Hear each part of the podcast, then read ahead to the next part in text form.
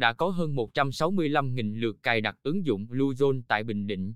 Theo thông tin từ Cục Tin học hóa thuộc Bộ Thông tin và Truyền thông, tính đến hết ngày 21 tháng 8, số lượt người tải ứng dụng Bluezone trên địa bàn tỉnh đã tăng mạnh, đạt 165.145 lượt, chiếm 11,11% trên tổng số dân, đưa Bình Định ở vị trí 38 trên 63 tỉnh thành trên toàn quốc về lượt tải Bluezone. Trong đó, thành phố Quy Nhơn tiếp tục dẫn đầu với 64.303 lượt tải, huyện Vân Canh có số lượt tải thấp nhất trong tỉnh với 1.948 lượt tải. Trên bình diện toàn quốc, đến ngày 21 tháng 8, số lượt tải ứng dụng Bluezone đã vượt mốc 20,1 triệu lượt. Đến nay, Bluezone đã hỗ trợ cơ quan y tế địa phương truy vết phát hiện 1.391 trường hợp nghi từng ở gần người nhiễm hoặc người nghi nhiễm mới, ngoài danh sách truy vết truyền thống.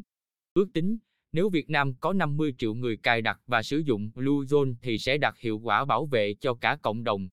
Hiện nay dịch COVID-19 đang diễn biến rất phức tạp, chính vì vậy, người dân cần tiếp tục tuyên truyền nhắc nhở người thân cài đặt phần mềm để bảo vệ mình và xã hội.